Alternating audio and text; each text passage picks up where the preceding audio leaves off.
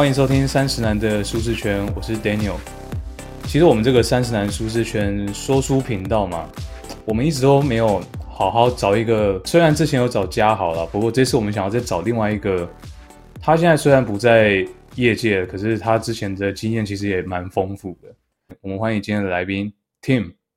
耶，就是我。你 刚前面那个不要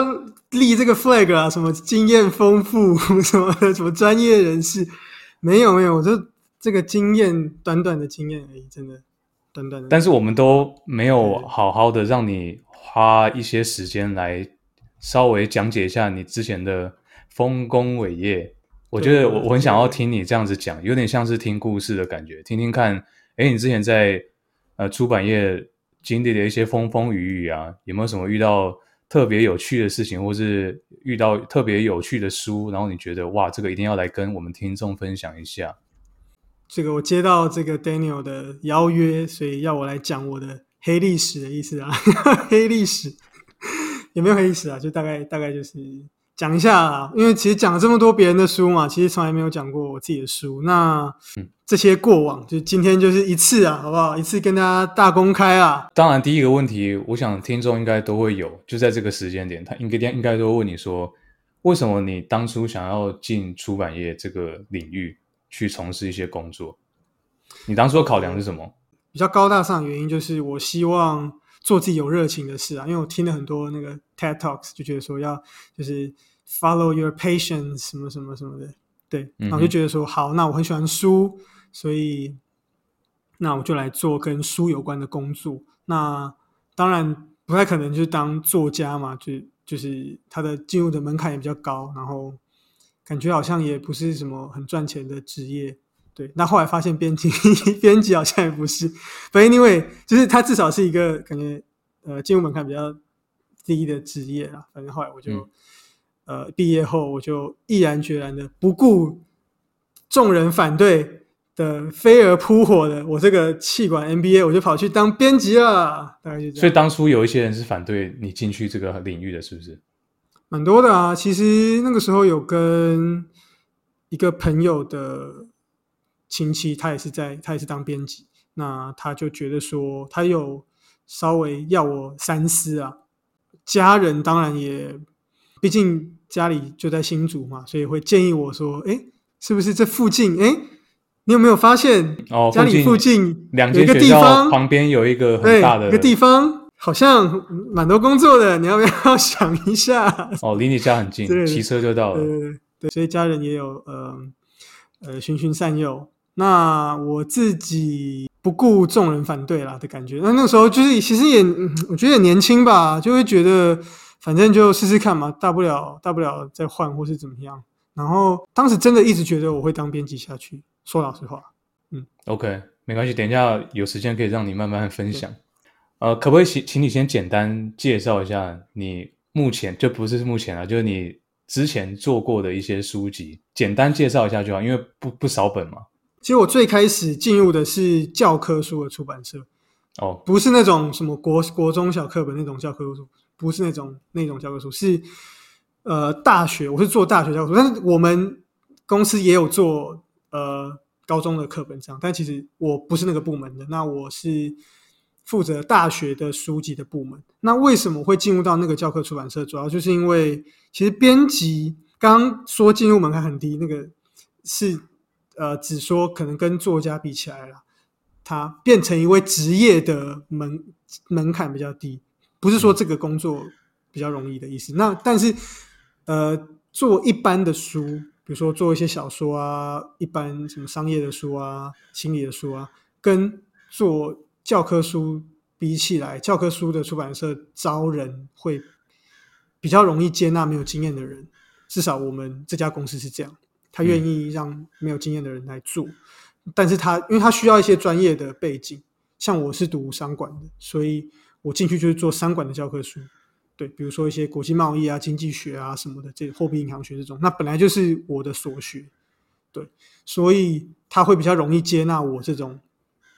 背景的人。对，OK。另外呢，其实也因为我们有专业的背景，所以其实呃，教科出版社的起薪也比一般书的出版社起薪来高，这是我后来才知道的。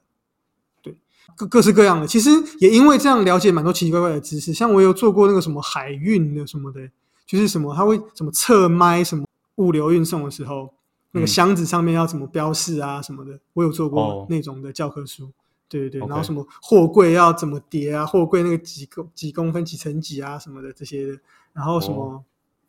就这些这些法规的规定，这种书我也做过。然后什么旅运管理的我也做过，就就看那个书就是在讲介绍各个国家，然后哪里就是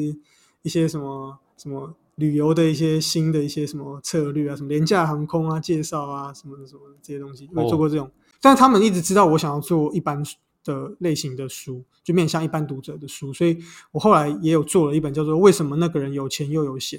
这样。哦，那这个我有看过。对，它主要内容就是在讲富人的思维吧。对，然后我还因此拍了这个人生第一支 YouTube 的影片，变成 YouTube。我就是因为 YouTube 我才知道这本书的，是不是？听这本书是内容有点像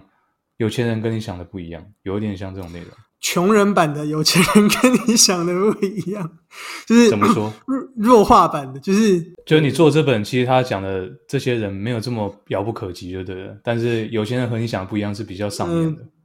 对，就是有有钱人跟你想不一样，好像呃可读性更高了，可以这样讲。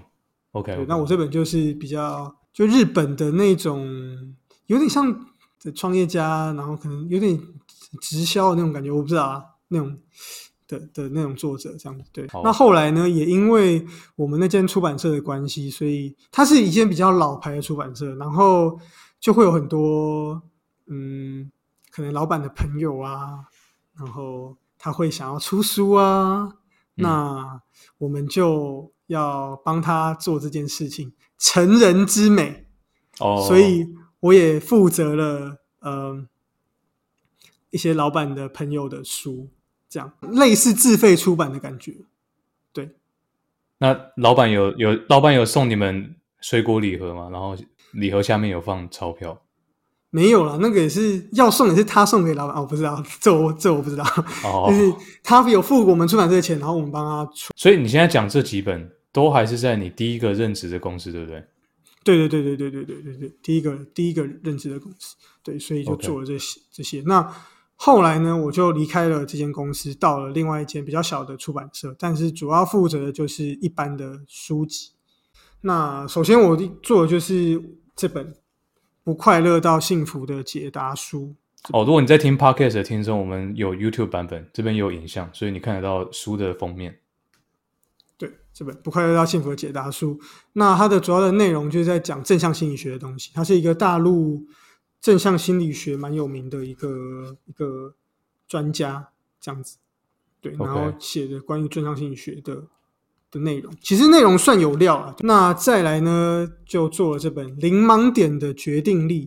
对，这本这本是一个日本的作家，叫做呆狗，对，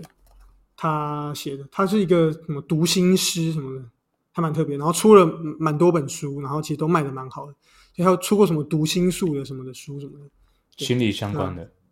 对对对对对。然后，但这本主要是在讲，有点像工作法，然后会讲一些，也是有跟心理有关，然后呃，也有一些跟工作有关，然后教你怎么样去破除人生中的呃生活中的一些盲点。这样，再就是这本在乎别人是对自己的情绪暴力这本书。对，那。主这本也是这本是一本日本的日本一个日本的也是也是日本的心理智商师，他也是心理有关的，因为我就做商管跟心理，对心理智商师所有书，然后封面几乎就说明一切了。其实主要就是在讲要怎么样爱自己，然后不要压抑自己，然后不要去迎合很痛，不要去再去迎合大众而痛苦，因为其实日本这个社会蛮蛮集体的。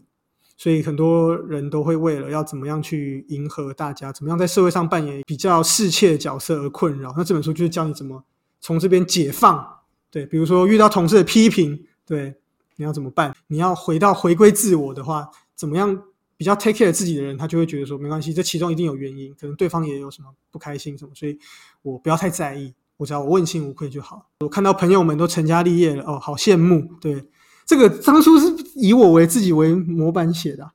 可能本来想这样问你，但是好像可能要你自己讲比较好。对对对，他可能就会，如果说你很在意他，你就会觉得说啊，就是自己很呃很丢脸、没出息。但是如果你回归自我，他教你一种叫自我为中心，回归自我的话，你就觉得说，谁谁说婚姻才是人生唯一的价值？所以我我我我为我的朋友感到开开心，但是我也不需要跟别人比，我自己开心就好。那再来做了一本叫做《坏情绪变好事》的五堂正向心理课，其实跟这有点类似，但是它又更专业一点，因为它是一个西班牙的，对它蛮特别，它是一本西班牙翻译的书。对，所以那个时候为了找西班牙的译者，还找了很久。对，他是然后西班牙译者超贵，他的翻译价格可能是日本翻译日文的两倍之类的。对，因为是因西班牙文为是因为人才这个人口很少，对对对对？对对对我记得好像日文其实日文的翻译费超便宜的，好像一本才呃一个字，我们都是用算字，然后一个字好像才零点六块、零点五块还是什么的，反正就是还蛮少的。你想一一本书如果十万字，零点五块，他就一本书只有拿五万块，嗯，他可能这本书他可能要翻个两三个月，但是他可能一同时会翻很多本了，所以假设他一个月翻一本，那他一个月也就赚五万块。OK，可是西班牙的，我记得他的那个好像是一点二块还是什么，就是两倍的钱。他们算那个字是单字还是字元啊？我好奇啊。没有中文，哦，翻成中文产出的一个字数，对对，所以如果他一直乱塞中文字这样，但是一般人不会这样嘛，对啊、不会这么没人不人道吧？应该还是会对对，我有们就点对对对专业度。对，所以我们就是用它来稿的时候那个对，然后那这本书它是一个，它也是心理智商师，但它是那种那种心理治疗师是有医学背景的，所以它的内容会跟一些脑科学有关，它会讲到很多脑里面的一些血清素啊，什么脑的脑的运作什么的，是比较更偏有科学根据的。对对对对对对对，不不不不是像日本的比较偏，就是教你一些心法那种感觉。然后再来就是这本叫做《情报致富的 Excel 统计学》。那这本书呢，它是我做的算是第一本这种图文的这一种书，对，所以它里面有很多可以看到，它有一些这个统计学的这些这个这个这个图这样子。嗯，然后又有不同颜色，因为因为为了要，因为有很多图嘛，你如果只有黑白的话会看不太清楚，所以它它有不同的颜色。我要把这些就是这些公式啊什么的，它的排版上会非常的困难，所以当我拿到那个排版的时候，我要去对，我要去修改，会就是非常的困难。然后要怎么去调整它的行数页数也会非常的困难，因为它里面不是像字就一行一行一行一行，它有很多的，看有图啊，然后它有很多的这个表格什么的。对，很多什么小单元、小测验啊，什么就是就是像有点那种教科书那种感觉。其实我觉得这本应该算有用，因为它里面有讲到一些 Excel 的函数，所以我其实上我其实换到不当编辑之后，这本书我还是要把它带来我新的住处，想说，诶，说不定就是上班有一些 Excel 的这个需要的时候可以，Excel 应该非常非常广泛，不管是哪个产业，我觉得应该都会用到。可能对就比较深的，可能 VLOOKUP 或是 SUMIF 那种，大部分都都有可能会用到。对对对，不过里面没有讲到那些啊，里面因为主要它是以统计学为主，它可能里面讲到一些怎么样弄一些回归分析的一些函数，其实是没有用到了目前还没用到。好，那最后就是等一下会讲这本叫做《挑对时机做自己，冷眼不冷心的处世智慧》。那这本是一个心理咨商师叫做林仁挺的作者的书。对，那这本是一本作者书，大家可以看到，其实上面我主要做的都是商管跟心理，那当然是因为我的背景的关系。但是其实我当初进编辑当编辑的时候，最想做的其实是小说啊，因为我自己爱看小说。嗯，对那前面有提到说，那位朋友的亲戚其实也是跟我讲说，他觉得如果不是做自己喜欢的书、喜欢的书的类型，那就干脆不要做。他说，不然这样你会很痛苦，因为一本书你可能要看个四五遍。如果这本书你自己不喜欢的话，其实会蛮痛苦的。那我当初可以说是完全没听进去啊。就是你进去之后开始做你没有那么有兴趣的书，你才发现啊，我那个才发现前辈当初讲的是对的。对，你心里产生这个感觉是在你第一家任职的公司还是第二家？第二家，因为第一家那个时候，我觉得我还热情满满，就我的热情一直慢慢慢慢被消耗。那我在第一家做了两年半吧，嗯然后已经快要可能已经耗了一部分，然后到新的想说哦又有加一点，可是没想到在新的那边哇被被这些海量的书然后给压垮。那当然还也有一些很重要的原因，是因为其实编呃我在我以上讲的这这些全部的书啊，都不是我选的。是公司指派给你的。对，那为什么会这样呢？是因为编辑一定是先把书选好，我不可能我进去才开始挑书，因为我如果我进去才开始挑书，那可能要两三个月后才会有书出来嘛，那中间不是就有断层吗？可是出版社不能接受中间有断，尤其是像我后来去到那个比较小间的出版社，所以他一定要是无缝接，那一定是前面的人就会留下他的遗产，对，那你要接着继续做。对，我得把前面的遗产做完，才可以变到我的。对，所以其实我后来离职之后，我还有去看他们后来推出的书，我就发现有一些是我选的，那就是后来有上来 的人帮我做，对我的遗产。对对对，某种程度上，也许也是因为这个原因，所以导致我，因为我这个看这样几本，一、二、三、四、五、六，也六本，然后六本一个月一本，我也这半年半年多，其实最后可能真的。就把我热情都磨光了，对，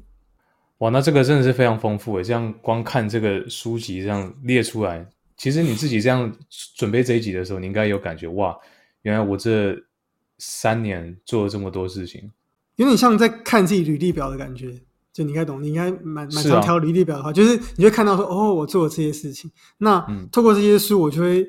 就好像我在准备这集的时候，我在翻阅的时候，我就会。就会想到那个时候的一些感觉，嗯，当然不全然都是好的感觉啊，但是就会有一种五味杂陈哦，有好有坏，对，五味杂陈，五味杂陈。当时的紧张也也回来，当时的这些感觉都回来。那既然这个感觉都回来，你可不可以跟我们听众讲一下，你当时在出版社的时候，编辑的一天是什么样的？OK，其实这个问题也蛮多人好奇的，因为像我进到新的公司的时候，就自我介绍就会。一定会讲今天做什么的嘛，然后讲到我是编辑这样，那大家就会很好奇编辑到底在干嘛？嗯，因为其实大部分是投以一个钦佩的眼光，我其实蛮意外的。我跟别人讲我是我之前做编辑，大家都觉得哇，就大家对编辑有一种美好的投射，就是哦好像很厉害这样。简单来说，可以呃，我今天主要会讲工作内容。跟合作对象这个部分，那工作内容其实主要可以分有文案，就是我们刚刚给大家看的这个上面这些字，这些就是文案。当然还有不止还有这个了，还有博客来上面的那些也全部都是编辑写的，或者说像这种上面有书腰的这种，也都是我写的。对，这种文案。对，那或者说甚至是有些。呃，公司有一些 Facebook 粉丝团什么，可能也会编辑上去写一些推荐的文章，这样，对，所以文案部分，那再来就是排版，那就是里面的这些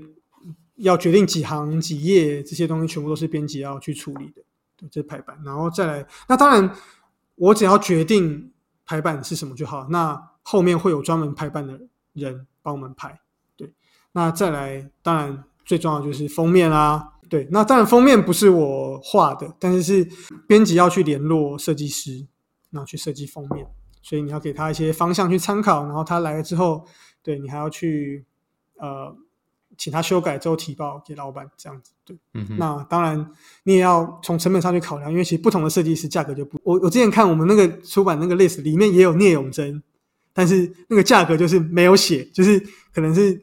就代意这样，就是别人都会有这个价嘛，什么某某某什么一万，然后某某某什么九千这样，然后聂永贞后面就没有没有价格，他他是实价，对不 对？没有特别理由不会不会动用到，不会找他这样子，对。OK，对，那当然再就是行销嘛，很重要，出广，但行销公司有行销，但是编辑也要一起跟他讨论。那再来就是选书，这当然是非常非常重要的关。那再就校对跟润稿。对，那之前在之前教科出版社是最有专门的校对帮我们校的，所以你只要给他一些规则，他会帮你校。那但是一般出的出版社，尤其是在我这个比较小的出版社，没有这个，不可能有这个编制，所以就是我自己校。了解，然后再润，就校顺便润润稿这样。所以你可以说编辑像是一个导演的角色。也有点像 PM，确实这样听起来，你要跟非常非常多不同的对团队去做沟通，然后安排时程。对对对对对对，从刚刚那些工职能延伸出来，其实合作对象就会有，比如说封面设计啊，然后作者当然了，然后译者，对，那还有就是排版的人，还有印刷厂。那当然公司有相关应务的人会去处理了，但是你可能偶尔要去也要联络。那再就是通路的采购，其实你也要跟他也要联络。我们也会，比如说每一季还是半年，我有点忘记，会去成品啊、博客来，然后跟他们提报我们这一季、这半年的新书这样子。之前你也问到说一天的工作内容，我们的工作安排其实刚刚讲到这这这些东西，它其实有可能会发生在同一天，因为其实编辑不是一次只做一本书的。大家可能会以为说，哦，我一次就是这一本，然后做做个三个月做完，然后就换下一本。其实不是，其实是可能这一本我在润稿，但同时有另外一本书我在设计它的封面，那同时有另外一本书已经要推出，所以我在做它的行销，就可能同时是身上是有三本书，但分别在不同阶段进行。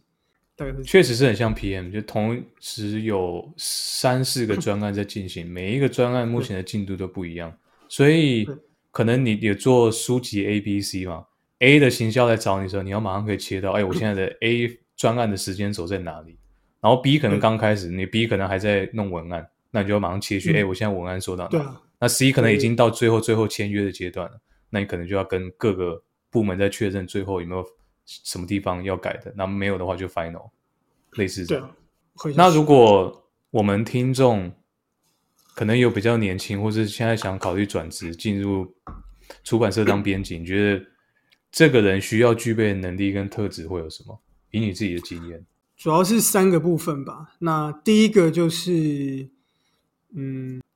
气化的能力。对，因为其实编辑就是要，呃，应该说引导读者该看什么内容。对，所以其实编辑做，我觉得最重要的其实是你怎么选书。然后怎么选到一个书是会中的，然后大家会喜欢的，对这种，然后能够提出一个这样好的企划能力，这是第一个。再第二个就是文字啊，它算是它有点比较像是呃一个基础，它不用到非常高超，但是你一定要超过一定的阶段，所以文字能力也蛮重要的。你必须要去润那个稿，你必须要去调整那些用词，那你不能是一个中文很烂的人啊。那最后就是耐心了，这也是我最缺乏的。我感觉，你是说你做到一半就觉得啊，我懒得做了，烦了？也也不算这种，就是你要很耐得住做可能重复的事，或是很耐得住一整天做一样的事情，然后很耐得住做一些很细微的事的事情，比如说去统一用字啊，清澈的，比如说什么彻底的彻要用哪个彻啊，你可能要把。统全部都统一成四部的册啊，或是那个家具的家具，你到底要用哪个家哪个具？有没有人部啊？这些东西的，它有一个固定的规则了，但是你就必须把这些东西挑出来。什么其实是蛮，我觉得蛮消耗的，对我个人而言。我这样听起来感觉是 需要这个人需要有细心的能力，就 attention to detail。我感觉，而且那个细心是。文字敏感度的细心，就是那就是跟文字力有一点点相关的。对对对对对，你是要对文字的细，因为有些人他可能人很细心，对我自己觉得我自己算细心的，但是我可能对文字没有那么的细心，不像可能中文系的人文字敏感度真的这么高。所以就是总结三个，就是气化力，然后你要有耐心，然后你对文字的敏感度要很高，这是三个主要的，就对了。嗯，那一样接续刚这个话题，一样有一些听众他可能觉得，我想要试试看当编辑。那编辑的职涯发展会是大概怎么样？比较线性，就一条路这样，一路走到黑啊，不是走到黑，一路走下去，走到底这样的感觉。印象中很少看到有编辑后来出来做别的事情的，就只有张宏志而已，后来变 PC Home 老板这样。他以前曾经当过编辑，对，OK。那但是一般其实大部分就是从菜鸟编辑变成老编这样。的感觉，大部分都是这样。那当你编辑做到一定的年龄的时候，可能你四十岁，你五十岁，也不是五十岁，你看你做到三十五岁、四十岁，你可能要再换别的工作，好像也很难找到类似能运用这个能力的职业。我自己的浅见啊，可能媒体，但是媒体的步调又很快，而且媒体好像最吃的也不是文字的能力，对，所以好像那个工作他的技能好像比较难复制到别的产业，我自己的感觉啊，我自己的感觉。OK，对，我感觉编辑的硬技能好像很难去套用到其他产业。当然，你说 soft skill 可以嘛？因为你有 PM 的能力，你会管时间轴，你有耐心，对你对细节很很注重。但是我觉得这个就还好，我觉得难的是 domain knowledge 的切换，对啊，就你要能切到另外一个产业，然后套用你原本的经验，我觉得好像有一点点难度。对啊，可能文字是最大的，可是现在需要运用要文字力很强的工作越来越少，所以这也是当初离开的一个原因啊。因为我觉得可能如果我再不离开，可能一直下去就会很难很难换。只要是编辑的，到别的公司也还是编辑。那有行销到别的公司做别的事情的，当然有。但是如果只要是编辑，我我印象中到别的公司都还是换到别的公司当编辑，很少，不然就是离离开了，这样就整个整个离开了。那去做什么就不知道了。也有编辑，然后后来变成老板的嘛，就是就张总编嘛，没有韩总编也是啊、对对啊，或是你自己就变你自己开出版社，但是那严格那个严格上来说，也还是也还是老编啊，你只是变成对啊，是老老编，然后兼所有的公司的内内部的业务嘛。对对好，那刚刚讲完了编辑到底在干嘛，那包含了能力特质啊、工作内容啊、职业发展啊，可能会合作的对象有哪一些？再，可不可以请 Team 来分享一下你在这几年的出版编辑的生涯里面遇到一些比较特别的事情？看你要怎么讲都可以，你要按照书或是按照时间走都可以。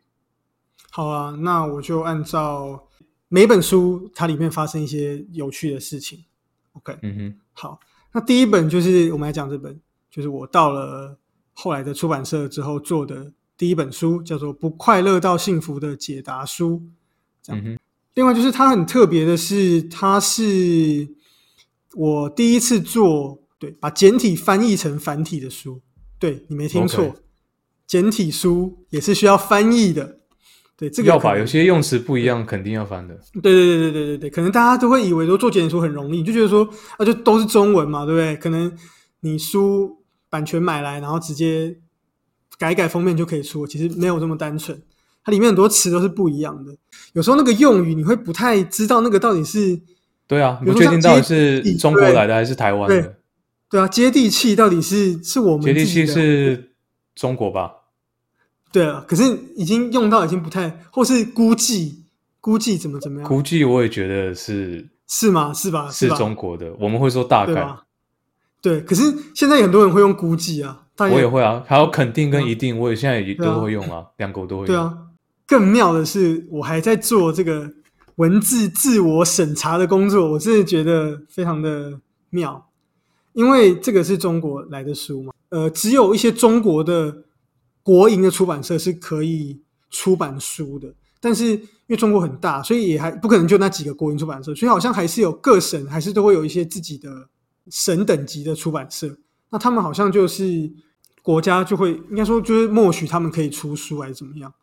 对，细节我有点忘了，反正是蛮特别，就他们的图书是需要像是许可证这样的东西才能够去做出版。这本书呢，里面呢就有蛮多的，就是党的一些嗯党很党很棒的内容。，OK，那我就把它拿掉了，就蛮五味杂陈。我就觉得说，我到底是该拿掉还是不该拿掉呢？因为如果我不拿掉，好像很怪。我出在台湾出一本书，里面讲说怎么党很好什么的。可是如果我拿掉，我不就在做跟中国一样的事情吗？对啊，你也是在言论审查，对，基本上我觉得言论自由对我个人而言是逼近没有限制。我觉得你什么都可以讲，冒犯的我觉得你也可以讲。我自己的态度是这样，对，但你不能我也觉得都可以讲，我也觉得都可以讲，就是你不要涉及一些成人话题，或者说不可以在大众场合讲，像这种小孩可能会看到不应该看到的不适当的东西，那我就觉得这个不行，其他我觉得可以。轻中言论，那又如何呢？就是可能是我们看的人自己要去适度吧，去筛选。对啊我自己觉得啦，对，嗯我自己觉得。那再来就是在这本书，因为中国出版社管很多嘛，你的封面其实还是要给那个国家的出版社审核的，但是他看不懂啊，所以其实你就要翻译。比如说你这个像这个，比如说比如说这本好，这本日本的这样，你就要把这些用日文翻译，就跟但不是写在上面，就是你要跟他讲说这上面内容是什么，嗯，对，然后后面的文案内容是什么，所以你要请，通常译者会帮忙我们义务帮忙我们翻啦，对啊，通常或者是他要多收钱也可以啦，这样基本上不要太夸张就就好。好，那再来就是这本《林邦点的决定力》，那这本很特别就是这本书是我促使算促使吗？就是带领我第一次去亲自去到印刷厂里面去看的书。每个出版社状况不一样，那有些出版社他会要求编辑每一次都要去看，或是像我有些朋友他们是做童书的，那童书里面都是彩色的，所以你一你一定要去看，你印出来颜色到底有没有跟你实际看到的一样。对，如果有问题的话要其他调整。但是像我们一般做做这种文字书，这不会有什么问题，里面就黑白而已嘛。那但是因为这本呢，为什么会这样呢？是因为它下面这个金色，我做的这个金色，所以促使我第一次跑去印刷厂。那印刷厂在哪里呢？在新北，要搭那个环状线，就光是到那边，我之前公那个公司在台台北车站，我光是到那那边我就搞了一一个小时。也幸好我有去，因为如果大家仔细看，可以发现这个这个金色啊，会导致呢我的黑色印上去看不清楚，因为嗯。金色印上去之后，这个黑色吃不就是吃不上去那个颜色，对。OK，所以超妙的。这我也是真的是遇到，所以在当下我们就要想办法看要怎么样。对，那那、你发现这个问题的时候，已经开始大量印刷了吗已？经呃还没大量印刷，但是是在出在印刷厂那边，我们可以做最后确认。对，所以我还能够调。我那我那时候有两个选择，第一个就是不管它，就是照印；第二个选项就是我要请设计师去把这上面这些黑色字的地方啊，都做成白色，都挖空，哦，然后它黑色就可以印在白的上面。但最后有另外一个问题，就是如果印不准的话，就会很丑，哦跑掉对对对，可能会有一点白白，嗯就是那这个风险更高，但是达成的效果会更好。可是它更高风险，因为它很高几率会搞砸，所以最后是考量到时间那些东西的，所以最后就还是让它这样出去。再下一本就是这个，在乎别人是自己的情绪暴力。这本其实我是我自己也蛮喜欢的一本，然后它也有上成品的排行榜，算是个人的蛮骄傲的一一个，也也也不算代表作啊，就是蛮骄傲的一件事情。但是这本书呢，你可以大家可以看一下，仔细看这个封面，我非常喜欢，我觉得我觉得这封面超棒。虽然说 我那个时候我主管一直说这封面很色，因为那后面那个人，哦我就觉得这个姿势好像蛮色的，但是没有，它是拥抱不是吗？对对对对啊，对对。这本书其实有一有一个很印象最深刻，就是我遇到一个蛮雷的翻译。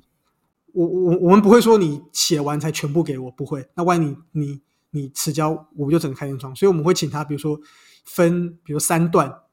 三分之一完成，先给我三分之一这样子，我我就可以先开始做，嗯这样会大家会通常会用这样的方式，我也可以检查。那结果呢，他好像一直有迟最后呢，呃，才发现说原来他很多稿件是有点未完成，就说他们在翻译的时候可能会，比如说同一个字，他们可能会，可能那个日文他目前我他翻了两个词，然后要再选，比如说我感到有点懊悔、懊恼，这样他就都标在上面，可能一个用红色，一个用绿色这样子，然后嗯他还没选好，那最后就是我把他这种还是 draft 的稿件就要来，就说不管你你不要再弄了，你给我。理论上我不应该拿到这样的东西的，我应该拿到的是他他他他定好词，他润好的，然后我只要在上面再简单润一下就好。好像也有考虑过换人接着翻完，对，但是总之最后还是让他他给我稿件，然后再另外压他一个时间，然后请他把这个这样未完成的部分也给我这样子。然后再来就是，其实，在做这本书的时候，我已经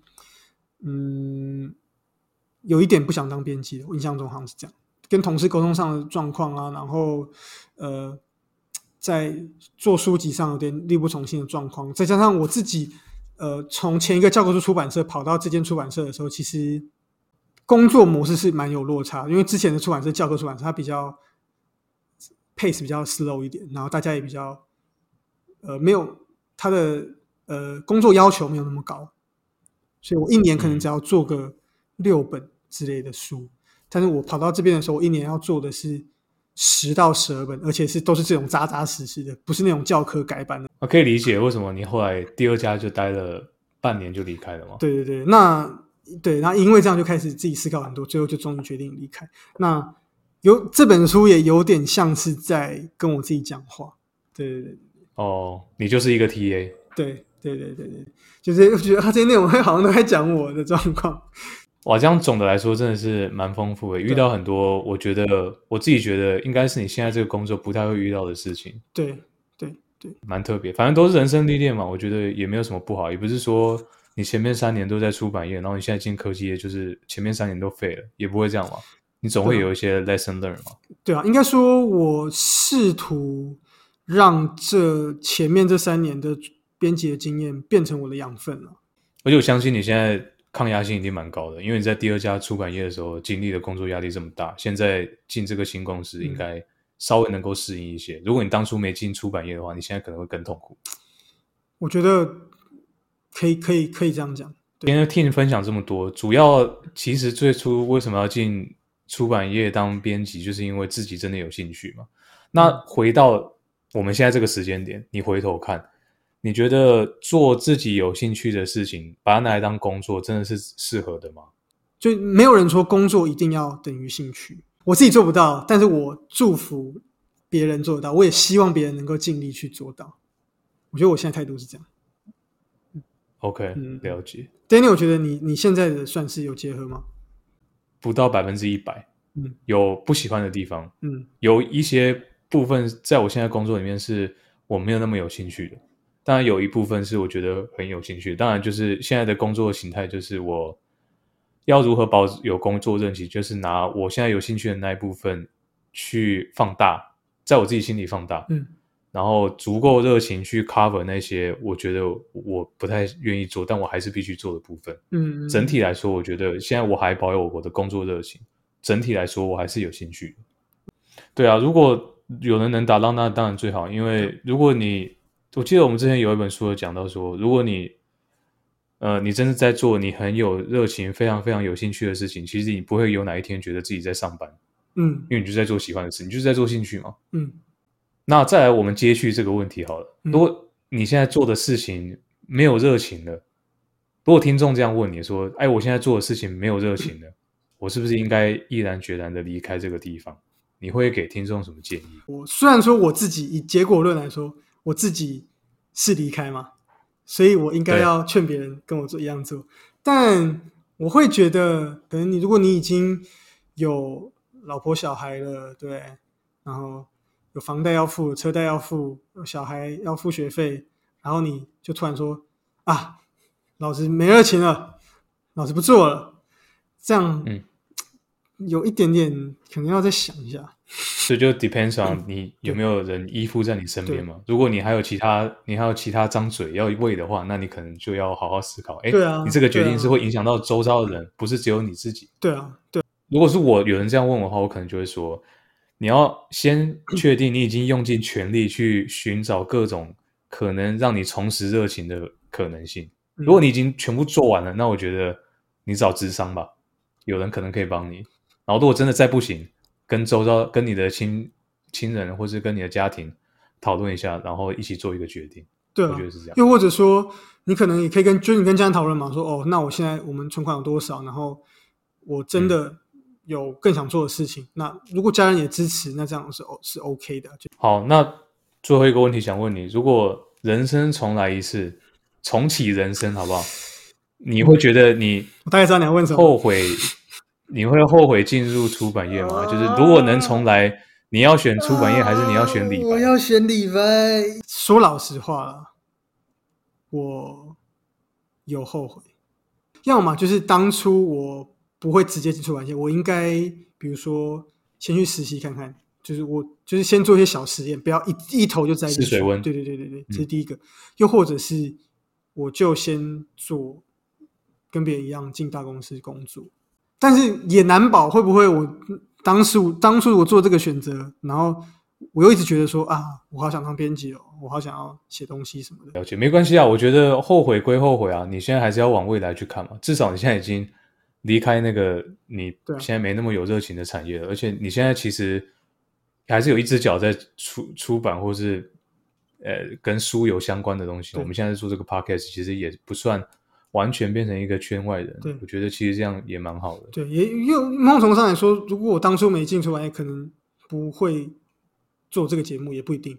对，但你可能就会做别的东西啊，你可能做这题目科技导读之类的，我我不知道。有可能，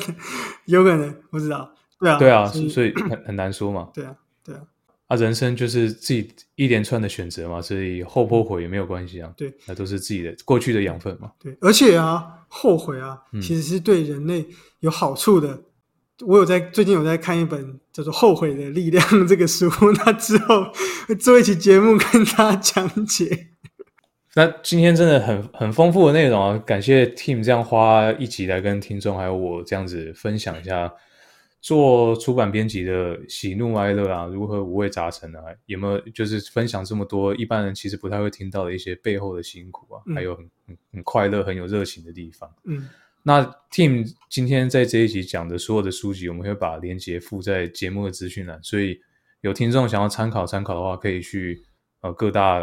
呃线上平台去看有没有什么购买的方式，这样。会有人真的想吗？会有人听我介绍之后真的想买我做的书吗？我觉得有几本应该蛮有意思的，就有心理相关的，我觉得我都会想要翻翻看你这个书籍的简介是到底是怎么样，然后我会再进一步思考有没有可能我就真的去购买这样。对了，是我我还我还是开心的。虽然说这些书都不是我选，但其实如果你们愿意买，毕竟我也花了很多的青春在里面，我会很 appreciate。好啦，那今天节目就到这边啦。那如果喜欢三十男舒适圈的节目，欢迎分享给你的亲朋好友。如果你也喜欢这种来宾访谈型的，虽然说今天这集来宾根本就是主持人自己，那如果你喜欢这种访谈类型的，也欢迎告诉我们你的想法，给我们一些意见回馈。那喜欢我们节目，也可以到 Facebook、Instagram、YouTube，然后 Podcast 各大平台去收听、订阅，然后给赞。那三十男舒适圈，我们就下集再见，拜拜。拜拜。